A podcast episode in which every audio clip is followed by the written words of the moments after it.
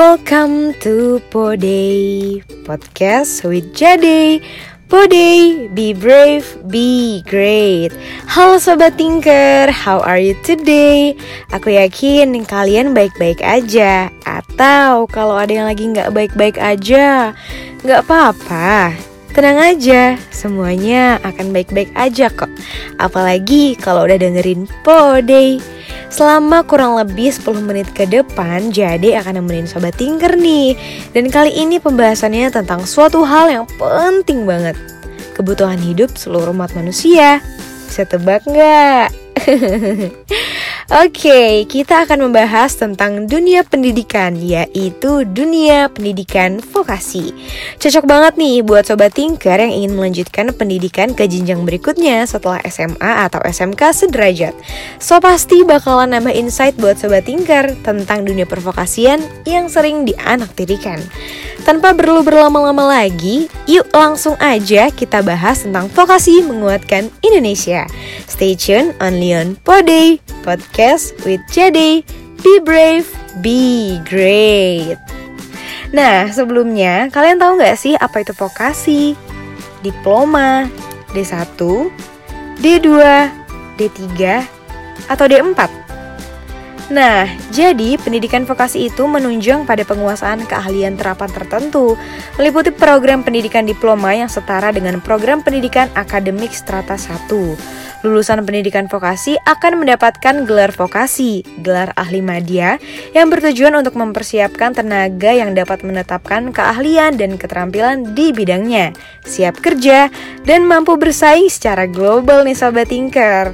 Secara umum, pendidikan vokasi atau program diploma bertujuan menyiapkan peserta didik menjadi anggota masyarakat yang memiliki kemampuan tenaga ahli profesional dalam menerapkan, mengembangkan, dan menyebarluaskan teknologi dan atau kesenian serta mengupayakan penggunaannya untuk meningkatkan taraf kehidupan masyarakat dan memperkaya kebudayaan nasional. Ngomong-ngomong tentang kebudayaan nasional, kalian tahu nggak sih sejarahnya vokasi di Indonesia?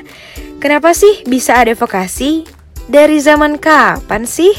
Nah, jadi mau ceritain dulu nih sejarah vokasi di Indonesia biar sobat Tinker makin terpesona nih sama program vokasi. Oke, kita flashback ke zaman Belanda di Indonesia.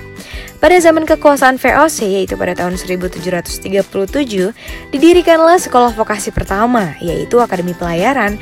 Namun sekolah tersebut ditutup pada tahun 1755 setelah dua abad lebih berkuasa tepatnya pada tahun 1853 Belanda membuka kembali sekolah vokasi di Indonesia. Sekolah vokasi tersebut bernama Amba School Van Surabaya atau Sekolah Pertukangan Surabaya yang diperuntukkan bagi anak-anak Indonesia dan Belanda. Pada masa penjajahan Jepang, Indonesia harus kembali membangun pendidikan dari nol karena pada saat itu segala sesuatu yang berbau Belanda harus dihilangkan. Sejak penerapan rencana pembangunan lima tahun atau repelita yang digulirkan pada tahun 1969, bentuk pendidikan vokasi mulai mengadopsi model dari negara lain dan secara bertahap pendidikan vokasi mendapat tempat pada sistem pendidikan Indonesia. Tonggak perkembangan pendidikan vokasi secara terpadu di Indonesia dimulai pada repelita 5 dalam periode ini. Melalui Kepmendikbud nomor 492 tahun 1992 tentang sekolah menengah kejuruan mulai dilaksanakan. Juga pengembangan unit produksi sebagai bagian dari proses pembelajaran di SMK. Kegiatan unit produksi ini meliputi kegiatan memproduksi barang dan juga jasa dengan memanfaatkan semua sumber daya yang ada di sekolah dan lingkungannya. Dalam perkembangannya, pendidikan vokasi yang dilaksanakan pada jenjang pendidikan menengah tetap disebut pendidikan vokasi, dan yang dilaksanakan pada jenjang pendidikan tinggi juga disebut pendidikan vokasi. Dalam program pendidikan vokasi terdapat empat tingkatan program. Yang pertama ada diploma 1 atau biasa disingkat D1. Pendidikan vokasi yang satu ini dapat diselesaikan selama kurun waktu satu tahun. Lulusan dari program studi ini akan memiliki gelar AP atau ahli pratama. Yang kedua ada diploma 2 atau biasa disingkat D2. Pendidikan vokasi yang ini dapat diselesaikan selama kurun waktu 2 tahun Dan lulusan dari program studi ini akan memiliki gelar AMA atau ahli muda. Untuk yang ketiga ada diploma 3 atau biasa disingkat D3. Nah, pendidikan vokasi yang satu ini dapat diselesaikan selama 3 tahun. Lulusan dari program studi ini akan memiliki gelar AMD atau ahli media. Dan yang keempat ada program Diploma 4 atau biasa disebut D4. Program pendidikan vokasi ini dapat diselesaikan selama 4 tahun lamanya dan lulusan dari program studi ini akan memiliki gelar Ester atau Sarjana Terapan. Beragam sekali ya Sobat Tingkar pilihan dari berbagai macam tingkatan diploma dari yang pertama sampai keempat yang pastinya punya kelebihan dan kekurangannya masing-masing dong. Nah, tadi di awal kan aku nyebutin kalau vokasi ini sering dianaktirikan. Kenapa sih emangnya? Yuk kita spill tipis-tipis. Oke, sebelumnya ini cerita pribadi aku ya Sobat Tinker Karena aku adalah salah satu mahasiswi vokasi di Institut Pertanian Bogor Setiap ditanya kuliah di mana, kan aku nyebut dulu nih kalau aku kuliah di IPB Terus jurusan komunikasi Nah, orang-orang pasti bakalan nanya Emang ada komunikasi di IPB? Terus aku jawab dong ada kok. Nah, mereka nanya lagi. Oh, vokasi ya? Terus aku jawab, Iya, komunikasi di vokasinya IPB.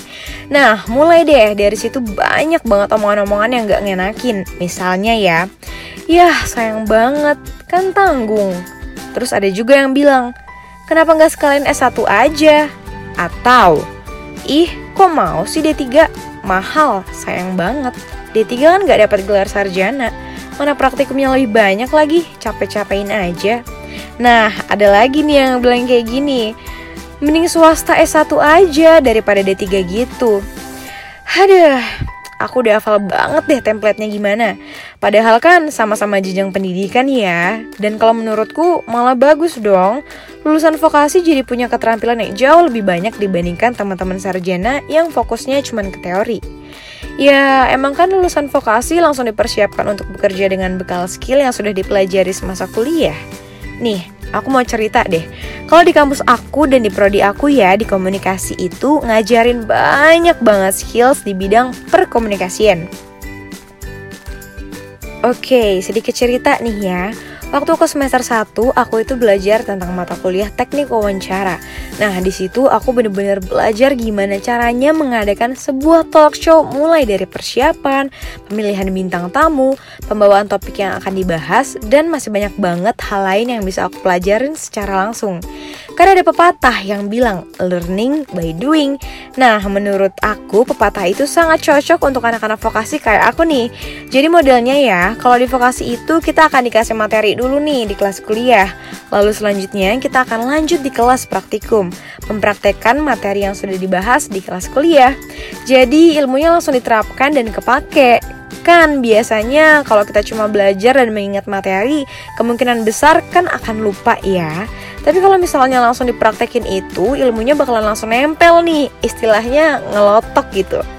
Jadi ilmunya itu benar-benar berfungsi. Sampai sekarang pun aku masih inget nih tahapan waktu aku bikin talk show bareng anak-anak kelas aku itu gimana. Jadi kalau di dunia kerja suatu saat nanti mau bikin talk show, aku udah jago dong. Biasanya nih ya, di program vokasi terutama di kampus aku itu banyak banget ngadain acara semacam final project setiap semesternya. Dan itu tuh seru banget jadi selain memperkuat ingatan kita tentang materi pelajaran, kita juga bisa memperkuat rasa pertemanan dan solidaritas kita nih. Karena satu kelas praktikum itu akan menjadi satu kepanitiaan untuk menjalankan sebuah final project di akhir semester. Pokoknya banyak banget deh cerita yang bisa diceritain dari vokasi. Kayak misalnya malam-malam di mana kita bikin props, terus bikin peralatan untuk talk show, survei gedung untuk gladi resik, dan gladi resik di gedungnya langsung. Terus juga latihan nyanyi buat jadi band di talk show dan masih banyak banget persiapan-persiapan yang sampai sekarang tuh aku masih inget banget dan kemungkinan besar akan aku ceritain ke teman-teman aku yang lain, terutama teman-teman aku yang sarjana yang kuliahnya hanya diisi dengan teori. Jadi biasanya kan mahasiswa itu nyari kesibukan kan? Ada tim kupu-kupu yaitu kuliah pulang kuliah pulang Dan ada kura-kura atau kuliah rapat kuliah rapat. Nah biasanya mahasiswa yang memilih jadi kura-kura ini harus jadi anak organisasi. Tapi kalau di vokasi kalian cukup berkuliah aja Dan kalian bisa jadi kura-kura nih. Karena aku punya pengalaman waktu itu sebelum aku ke organisasi Aku tuh cuma ikut rapat-rapat anak kelas Tentang gimana caranya kita untuk ngebuat suatu acara jadi di situ ya kita udah kayak organisasi aja sih. Ada kepanitiaan, terus juga ada job desknya masing-masing, dan ada juga pertanggungjawabannya ke pihak kampus. Jadi, kalaupun kalian nggak pengen ikut organisasi, kalian pun akan ngerasain gimana rasanya jadi anak organisasi, yaitu kura-kura, kuliah rapat, kuliah rapat, yaitu mahasiswa yang tiap pulang itu nggak langsung ke rumah atau ke kosan, tapi rapat dulu bareng teman-teman. Nggak cuma di semester 1 mata kuliah teknik wawancara aja nih yang seru, karena aku sekarang udah jadi mahasiswa semester 5 nih. Nah, selama tiap semester itu, aku punya final project yang harus dikerjain bareng teman teman-teman aku di masing-masing mata kuliah. Kalau misalnya di semester 2 itu aku punya acara uh, final project di mata kuliah Festival Budaya. Yang itu dia ada mata kuliah uh, kalau nggak salah inget ya tentang kebudayaan gitu deh pokoknya. Nah di situ kita bikin gimana sih caranya mengadakan sebuah acara festival kebudayaan nasional seluruh Indonesia. Nah bikinnya gimana ya? Gimana caranya untuk ngerjain acara yang gede banget? Dapat uangnya dari mana? Terus mau konsepin acaranya gimana? Nah, itu semua kita pelajaran di vokasi, terutama di prodi aku nih, komunikasi vokasi IPB.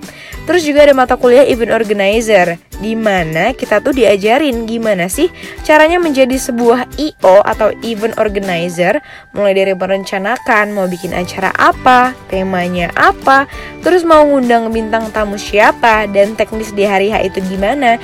Nah, finalnya itu nanti akan menghasilkan acara yang benerannya di akhir semester.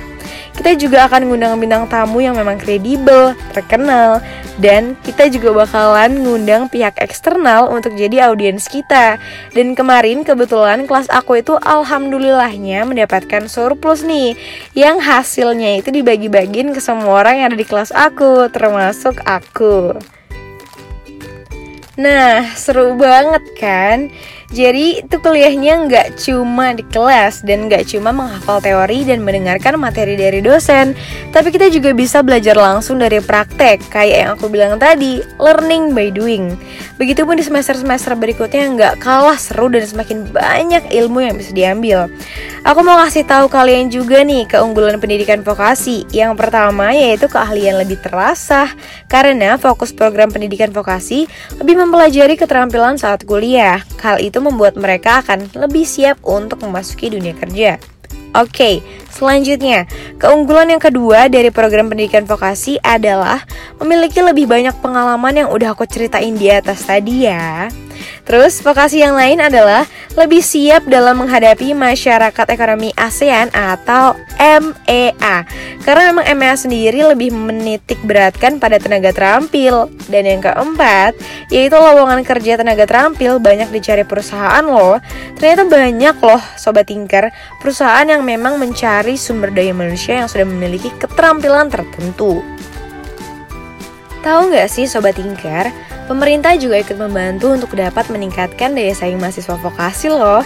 Dalam rangka mengembangkan potensi dan kompetensi mahasiswa vokasi agar mampu berdaya saing global, Kementerian Pendidikan dan Kebudayaan atau Kemendikbud melalui Direktorat Pendidikan Tinggi Vokasi dan Profesi, Direktorat Jenderal Pendidikan Vokasi atau Ditjen Diksi mengeluarkan 5 formula program unggulan di bidang vokasi. Nah, Sobat Tinker, 5 program unggulan tersebut antara lain adalah program sertifikasi kompetensi dan profesi mahasiswa vokasi, lalu program fasilitasi magang mahasiswa vokasi, lalu program wirausaha mahasiswa vokasi atau PWMV, lalu program kreativitas mahasiswa vokasi atau PKM, dan yang terakhir program pemberdayaan masyarakat desa atau P2MD. Jadi melalui peluncuran program-program unggulan tersebut diharapkan nih agar mahasiswa vokasi bisa benar-benar terasa kompetensinya sehingga benar-benar mampu bersaing secara global. Bahkan diharapkan juga mahasiswa vokasi dapat membuat sebuah terobosan baru di tengah era industri 4.0. Menarik banget ya, sampai-sampai pemerintah turun andil langsung loh dalam meningkatkan daya saing mahasiswa vokasi. Nah, sudah seharusnya mahasiswa vokasi ini mampu bersaing. Kan vokasi kuat menguatkan Indonesia. Cukup sekian pembahasan kita kali ini. Semoga Sobat Tingkar bisa mendapatkan insight baru mengenai pendidikan vokasi ya. Jadi pamit undur diri dari Pode kali ini. Stay healthy and happy.